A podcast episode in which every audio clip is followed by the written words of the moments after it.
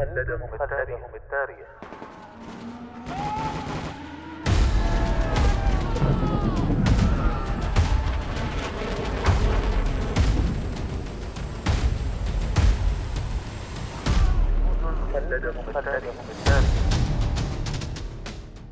كم يفخر التاريخ العسكري برجال كتبوا سيرهم في سجلاته بحروف من الجهد والتضحية والعطاء. فبقت أسماؤهم خالدة باقية مثالا لمعنى الجندية التي دبت خطواتها كل شبر من أرض الوطن. جنود خلدهم التاريخ.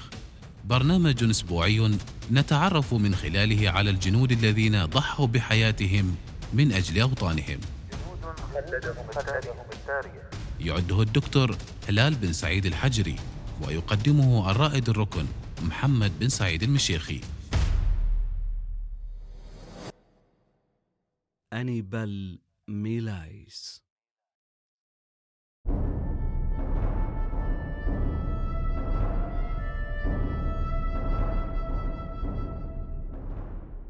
أطلق على الحرب العالمية الأولى اسم الحرب من أجل إنهاء كل الحروب.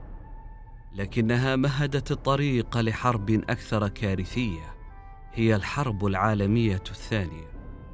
الأمم والإمبراطوريات قاتلت لأسباب أيديولوجية ودفع الجندي العادي الثمن عند مناقشة النزاعات من السهل التغاضي عن قصة الشخص العادي الذي يتحمل وطأة الحرب. نتحدث عن السياسة والجنرالات والاستراتيجيات. لكن الشباب الذين يقاتلون في الخطوط الأمامية غالبا ما يتحولون إلى مجرد أعداد.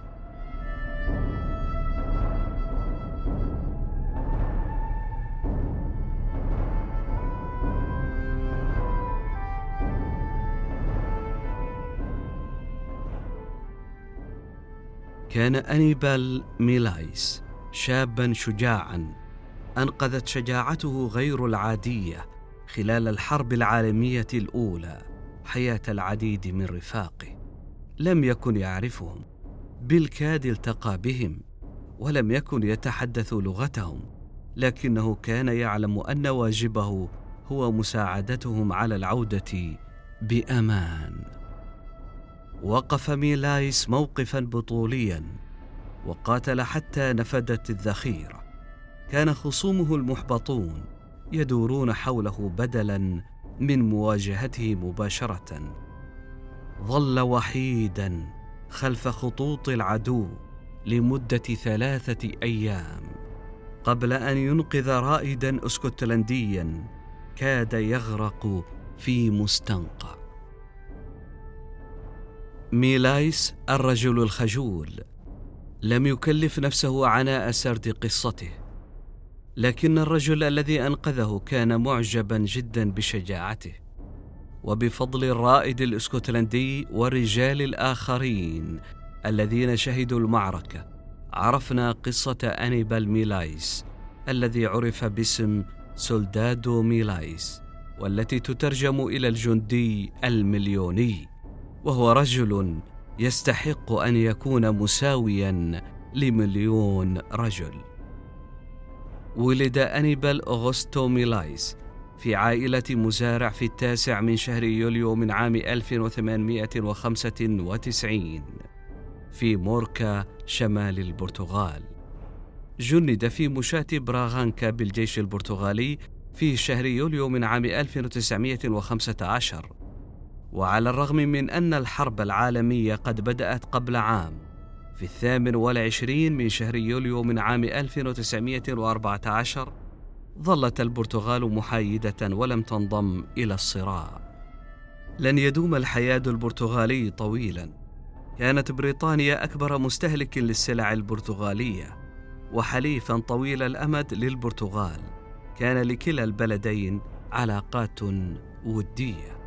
مما دفع البرتغال للانضمام إلى الحرب في عام 1916 كان ميلايس في فرقة المشاة الثانية التابعة لقوة الاستطلاع البرتغالية والتي قاتلت على الجبهة الغربية على طول الحدود بين ألمانيا وبلجيكا ولوكسمبورغ وفرنسا. في عام 1917 تمركزت كتيبته في فلاندرز ببلجيكا. واجهت القوات البرتغالية الألمان وداهمتهم خلف خطوط العدو بالإضافة إلى الانخراط في أشهر حروب الخنادق وهو ما كان معتادا خلال الحرب العالمية الأولى. عانت فرقة ميلايس من عدد كبير من الضحايا على الرغم من أنهم لم يخوضوا معركة كبيرة إلا أن الرجال كانوا مرهقين إذ كان وضع البرتغاليين يرثى له. وكانوا غير مجهزين ولم يحصلوا على أي وثائق وكانوا محرومين من الموارد. كان التمرد يختمر. وأخيرا انتبه الضباط لظروف الجنود السيئة. في يوم التاسع من شهر أبريل من عام 1918 تقرر أن يتم تناوبهم مع تعزيزات جديدة. لكن ميلايس ورفاقه لم يحالفهم الحظ. في يوم التاسع من أبريل قبل وقت قصير من وصول التعزيزات بدأ القائد الألماني إريك لودندورف عملية جورجرت للاستيلاء على مدينة إبر البلجيكية الأسترالية وإخراج البريطانيين من بلجيكا والحرب.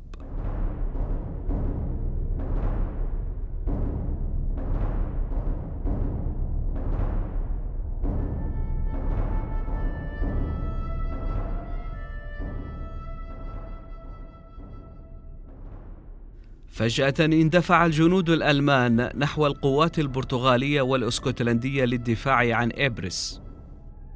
فاق الألمان عدد قوات الحلفاء المنهكة، وقصفوها بنيران المدفعية وقذائف الغاز.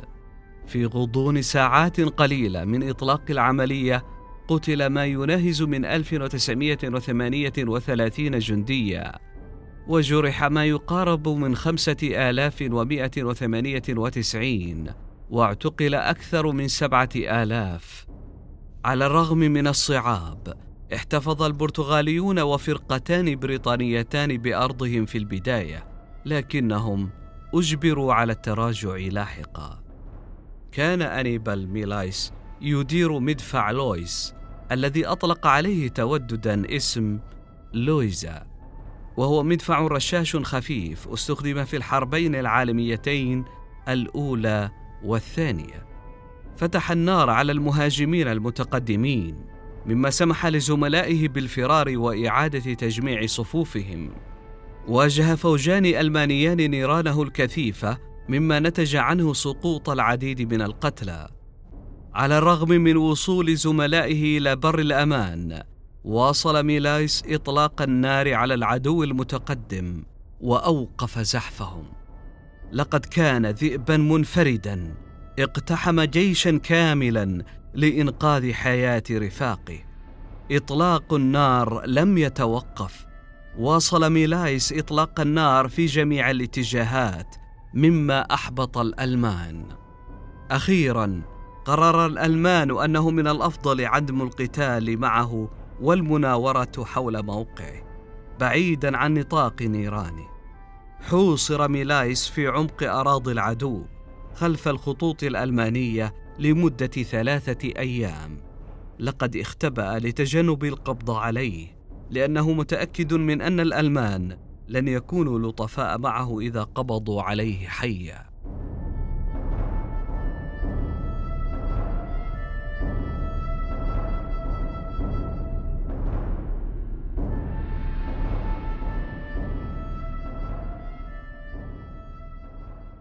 في اليوم الثالث كان ميلايس لا يزال يحمل مدفعه الفارغ مثل حيازة ثمينة. ورأى رائدا اسكتلنديا يكاد أن يغرق في مستنقع. فأنقذه. وكلاهما وصلا إلى بر الأمان خلف خطوط الحلفاء. استقبلت قوات الحلفاء ميلايس لأنهم فقدوا الأمل في أن يكون على قيد الحياة لكونه رجلا خجولا ومتواضعا. لم يروي الحادثة لكن الرائد الإسكتلندي الذي أنقذ ميلايس حياته يعتقد أن قصته في البطولة تستحق التقدير. فرواها للضباط البريطانيين والقيادة. ولكن بطولة ميلايس لم تنتهي عند هذا الحد. أعيد إرساله إلى الجبهة الغربية مرة أخرى بعد بضعة أشهر. في إحدى المواجهات أوقف هجوما المانيا مما سمح للجنود البلجيكيين بالتراجع إلى خندق آمن دون وقوع اصابات أبلغ القادة البريطانيون والبلجيكيون عن أفعاله إلى رؤسائهم. سينجز ميلايس شيئا ما لم يفعله أي جندي برتغالي من قبل. بناء على تقارير القادة البريطانيين والبلجيكيين حصل أنيبال ميلايس على وسام جوقة الشرف وهو أعلى وسام عسكري ومدني في فرنسا. كما منحته الحكومة البرتغالية وسام البرج والسيف وهو أعلى وسام عسكري برتغالي. كانت هذه هي المرة الأولى التي يمنحون فيها جنديا هذا التميز في البرتغال حيث احتفظوا بهذا التكريم لرتبة فارس فأعلى.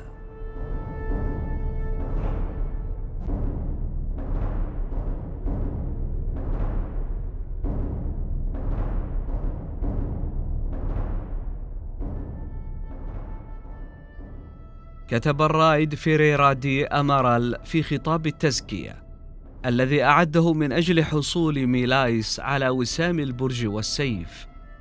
يقول إن أفعاله كانت تعادل وجود مليون رجل في الوحدة واكتسب لقب الجندي المليوني.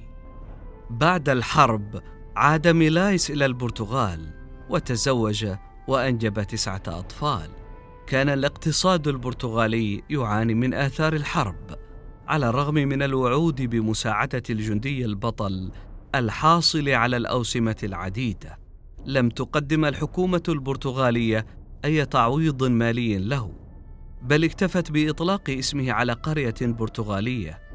قد يكون هذا اعترافا جديرا بالتقدير لكنه لم يساعد الوضع المالي لميلايس كافح ضد الفقر ولم تساعده كل التغطية الإعلامية والثناء على إعالة أسرته.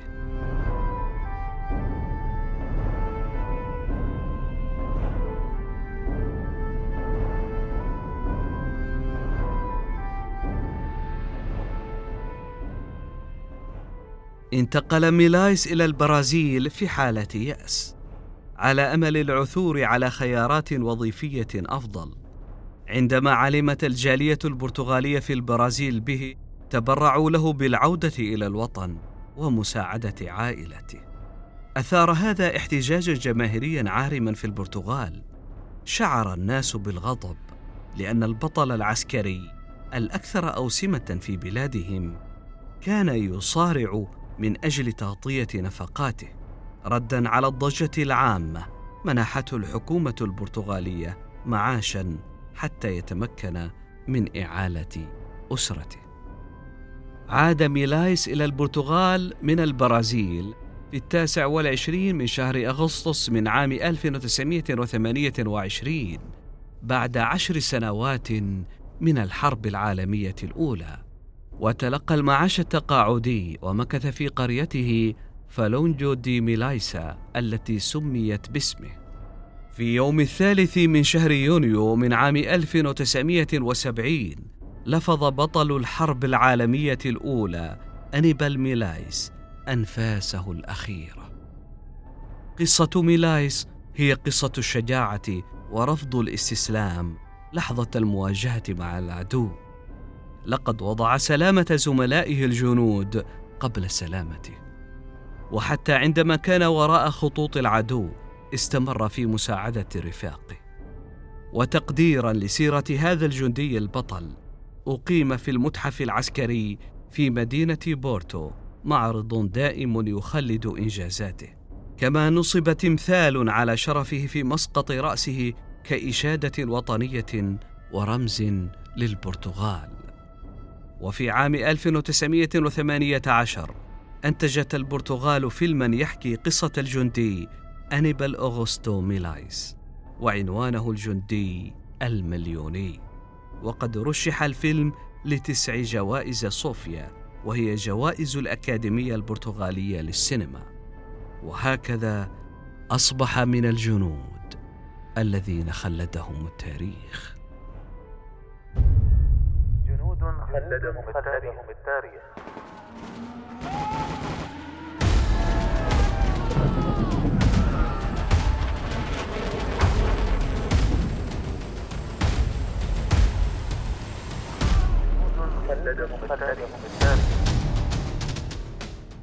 كم يفخر التاريخ العسكري برجال كتبوا سيرهم في سجلاته بحروف من الجهد والتضحية والعطاء.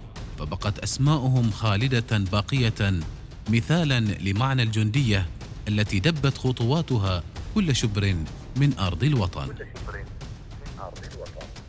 جنود خلدهم التاريخ. برنامج أسبوعي نتعرف من خلاله على الجنود الذين ضحوا بحياتهم من أجل أوطانهم.